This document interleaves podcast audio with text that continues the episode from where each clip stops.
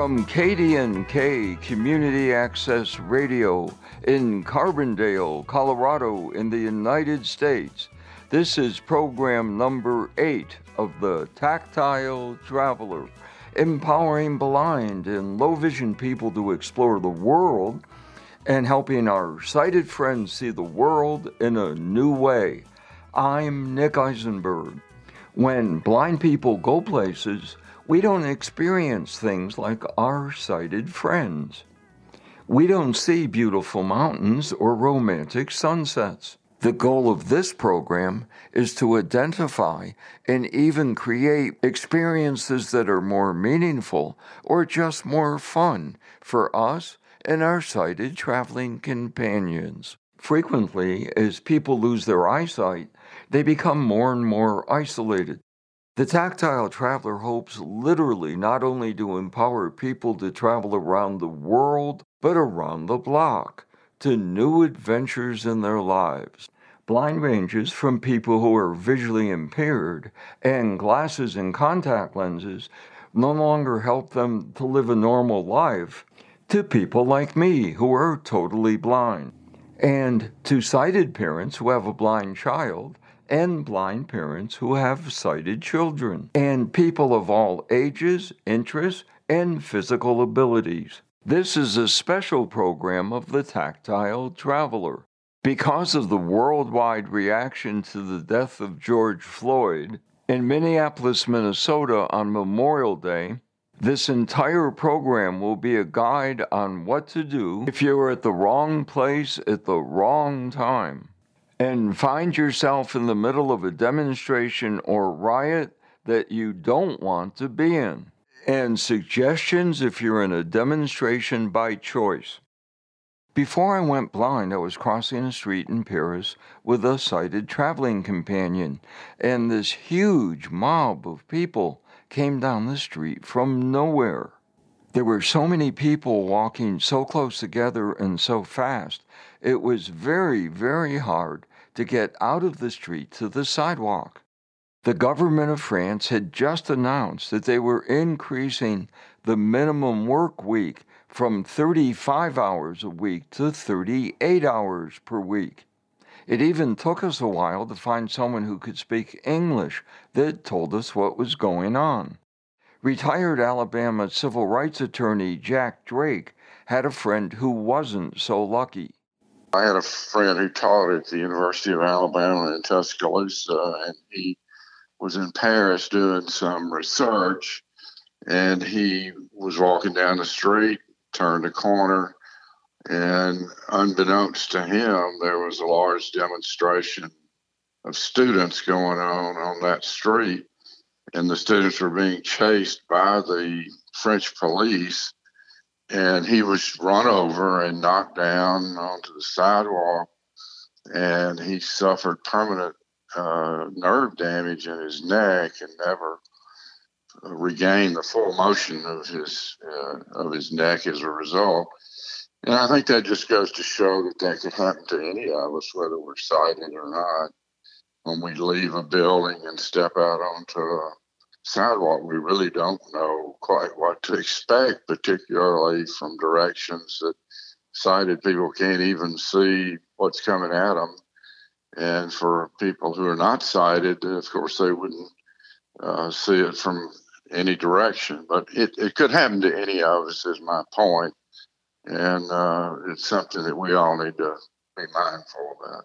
Blind white cane travel instructor Quinn Hobble had a similar experience, but with a happier ending. Uh, when Trump got inaugurated, there were some protests here in uh, in Minneapolis, and uh, one of them happened to be right near uh, Blind Incorporated, the training center, um, which is kind of in South Minneapolis. And I had happened to uh, I said I'd go and get my, at the time, uh, girlfriend and I something from Starbucks, which is only a block away, you know, so usually that's just pretty easy trek. And I started walking towards the Starbucks and I noticed that there wasn't much traffic like on Nicollet Avenue. And Nicollet Avenue is a really pretty busy street here in Minneapolis. And while I was walking, I started to hear kind of uh, sirens and stuff kind of in the distance, which isn't too abnormal. Um, but then I started hearing kind of crowds of people, and uh, you know, and like I said, at this time I was on the sidewalk, so I was like, okay, I'll just kind of keep monitoring the situation as I walk. And they, you know, continued to come closer as I was as I was going, and eventually they kind of stopped. Their destination was kind of right in the middle of uh, Nicollet and Franklin, which was the same spot I was going. So as I was crossing the street, there, kind of all the crowd was also coming. Um, and for the most part, what I found was people were very respectful. They didn't really, you know, there wasn't, it was a very peaceful demonstration. So there wasn't any, you know, pushing or shoving. Uh, people were just pretty much at that point standing, kind of in the middle of the intersection. The idea was to block the road.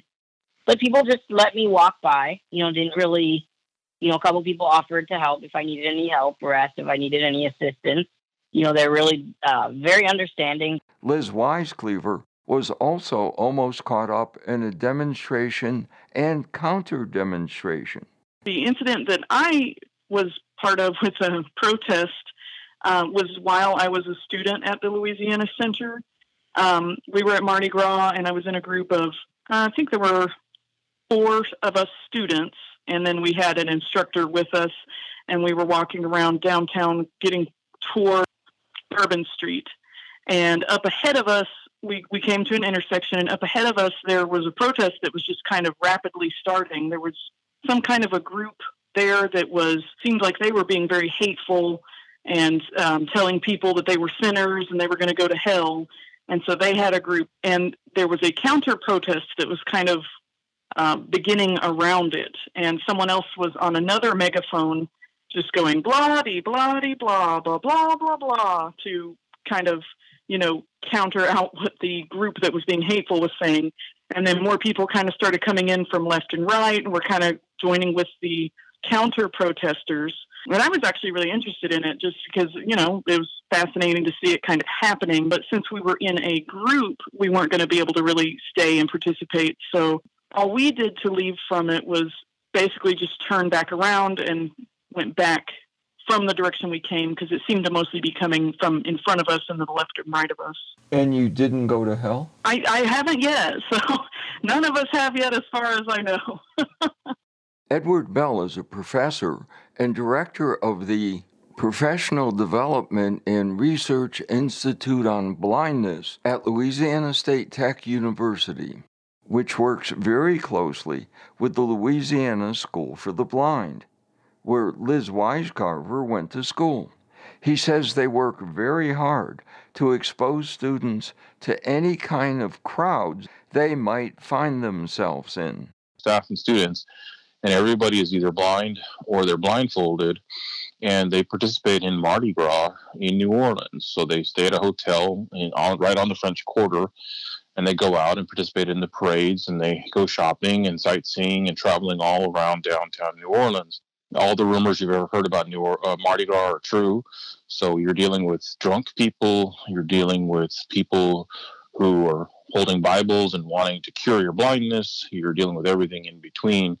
You're dealing with very, very busy, crowded areas where people are trying to get up close to the floats and the and the parade stuff. And you know, you're dealing with just different situations like that. So really the best way to prepare any blind person to deal with the adversities that life is going to put at them is to first equip them with that structured discovery training, which really gives them that problem solving and that and that world real world experience, and then in in a very constructive manner put them into environments where they have to deal with large crowds. We take our students, we go to large conventions or conferences where there may be 2,000, 3,000 people all going to the same ballroom at the same time. You know, again, as I said, uh, large um, sporting events, uh, movie theaters, whatever you can conceive of, uh, you want people to do that. Dr. Bell has some tips on what you might do if you'd like to get out of a crowd. Well, first thing is stay calm. Generally, if there's a big you know crush of people moving like that, you probably want to move in the same direction as everybody. I mean, the worst thing is try to to go up against the stream. If you've got you know five thousand people coming down a narrow narrow corridor, uh, you don't want to try to go against the traffic if you can help it. But when you turn around and you know, as you said, you're kind of in the crush and you know in the middle, you can slowly begin to work your way toward one side or the other. And through echolocation, which is being able to hear sounds off of walls and stuff, you can get a sense of am I right in the middle of the road or am I closer to the right side or closer to the left side or the hallway? And let's say you're in a big building. And when you can hear that you're closer to one wall or the other. You just keep moving with the flow of the traffic, but kind of sort of sidestep a little more, a little more, and kind of work your way back out of the crowd using your cane, of course, to find your path in front of you so you're not tripping over other people or not tripping people and work your way over the wall and, and get, get out of the flow of traffic. And then you, you know, can decide what you want to do from there. Professor Bell says don't say help if you need assistance getting out of a difficult situation. Be very specific because when you say help, sighted people don't know what that means. And so what they're going to do is grab you and drag you over to the first police officer they find. Well, maybe the police officer is the last person you want to talk to, right? Depending on what the crowd is uh, for and stuff. So, so you have to be the one to say, hello, excuse me, could I ask you for some assistance, please? Can you please uh, direct me uh, into which way is the way out of here? Or could you could i hold on to your arm this you know sighted guide which is when you're holding on to somebody. That's why it's important that you, the blind person, hold on to the sighted person's arm rather than them holding on to you. If they're holding on to your arm, then they're just pushing you in front of them and you have no control over anything. If you're behind them and holding their arm, then you can easily follow their movements. And at any point, if they're taking you somewhere you don't want to go, you just let go. So it's about keeping yourself safe, being in control of your own thoughts and actions, not letting yourself uh, be controlled by other people.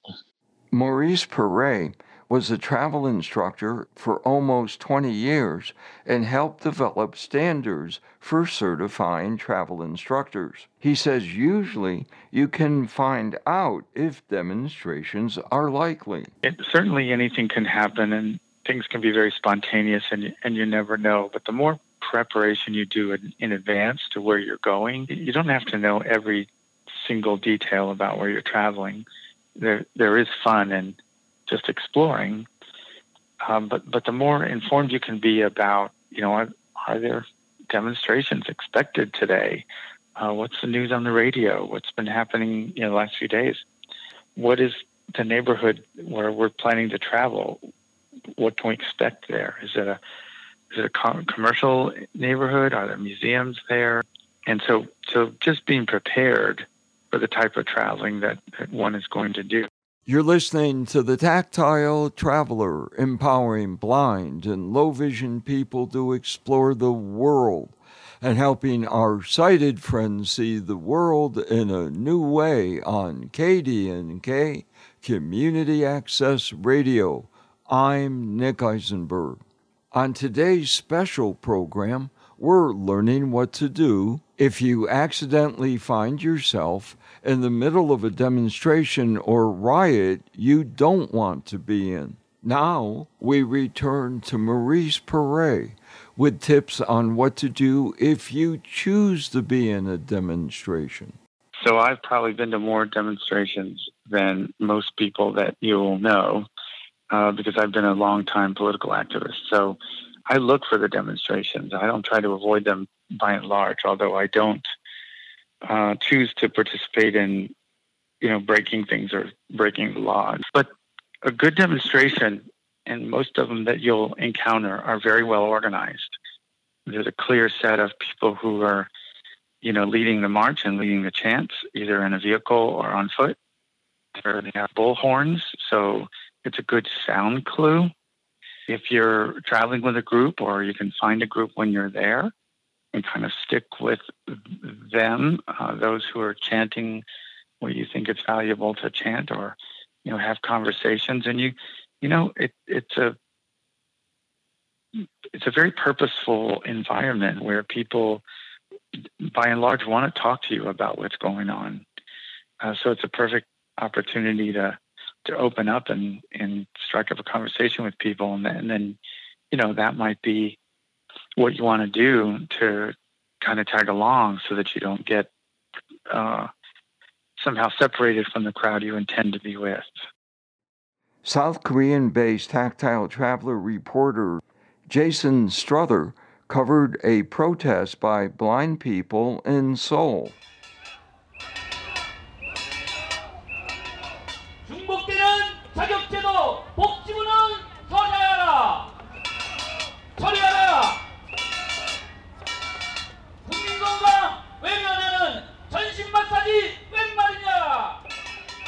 Nick, that was a protest I attended back in 2008. There were dozens of blind and visually impaired people demonstrating in front of the Constitutional Court here in Seoul because they were worried that their constitutionally protected right to work in the massage industry was going to be taken away from them.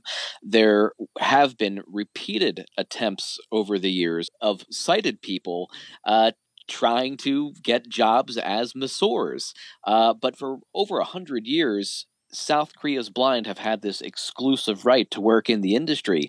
Uh, and, you know, bit by bit, they have been losing their jobs to the sighted uh, who have found loopholes in, but still, the blind mm-hmm. still legally have a right to be the only people working as massage therapists. It's reflective of the lack of educational and employment opportunities that Korea's blind have faced. And it's not only in Korea, China and Japan have similar uh, provisions too for the visually impaired. And for decades, if a blind person was educated in a blind school, they were only taught massage. And I'm, I'm glad to say that now the blind do have more opportunities. And the government, in the past several years, has passed new regulations uh, for, let's say, quota systems. Uh, so many visually impaired people now are working in the public sector, as well as there are other training programs now to give them other opportunities than working in the massage business sighted Koreans have found some loopholes over the years to get into the massage business. For instance, a massage parlor only have one blind staff member in order to get the permit to uh, a business permit. So groups of sighted masseurs will hire a blind person to be their de facto visually impaired person so they can open up the business. But the shop, you know, will imply mostly sighted masseurs. But unfortunately, you know, back in the mid 2000s, when the constitutional provision that protected the right for the blind to work in the massage industry was being challenged, some masseurs who were afraid of losing their livelihoods went onto a bridge here in Seoul across the Han River. And this bridge, it's kind of known as the suicide bridge. And these masseurs threw themselves off the side of the bridge into the river. So you know the the blind have lost some of their um, some of their ability to uh, work in the massage business, but also they can't earn the same livelihood as they used to. Now, I, I think blind people feel that there are better opportunities for them to do something other than massage. Jason says all of the people were pulled from the river alive. Here in the United States and around the world, blind people are joining Black Lives Matter demonstrations, some for their first demonstration. Fort Worth Star Telegram reporter Elizabeth Campbell is helping us with this story. She spoke to first time demonstrator Janice Stanley. Well, I live in Minerva Park, Ohio, which is a small incorporated village that is surrounded by the city of Columbus, which, of course, is our capital city. And I decided to go to the protest because I really felt strongly that I wanted to hear what people were saying and I wanted to be a part of supporting what they were saying. Were you concerned about your safety at the protest? I think knowing your location and knowing where the protest or the activity is going to be. And when you get there, looking at, I don't want to say escape routes, but looking at safe places to go, um, being aware of your environment. This is going to be the hard part with COVID 19, but being aware of people who can assist you if you have to grab a hold of somebody when everybody's running in different directions you know don't don't worry about doing that. Um, that was one of the things that came out of the the um, active shooter training was if you have to grab somebody or somebody has to grab onto you to get away, you know, don't don't even think twice. Graham Turner joined demonstrations in Melbourne, Australia. Yes, I was in a Black Lives Matter demonstration, uh, partly in support of the uh, no, the, the action in America with George Floyd, but also to um, raise awareness of Indigenous injustice here uh, in Australia uh, against Aboriginal people and their deaths in custody. Graham says he planned ahead in case things change. Did get ugly? Well, I could resort to someone who I know is immediately with me to help me get out of that kind of environment. Uh, otherwise, if I was there on my own, it would clearly be a lot more challenging. I would have to uh, try and attract the attention of someone around the crowd, which could, of course, be challenging because they might be focused on speakers responding and chanting slogans to um, attract them to my particular individual needs. So it could you know, pose a little bit of a challenge there to make them aware of that need. Finally, Graham says be aware of other people who might need assistance. Just be aware that uh, in uh, protests, demonstrations, it's very easy to be fired up about the cause, but just to bear in mind too that there are people, particularly in uh, protests around social justice, that could be drawn in from all sorts of marginalised or diverse groups, uh, not just vision impaired, but people with physical impairments or other kinds of issues, older people that might have mobility issues, just to be aware and inclusive and sensitive to those around you who might have particular or additional needs, especially in a case where people have to move fast. I'd like to thank Jason and Elizabeth for helping with this story.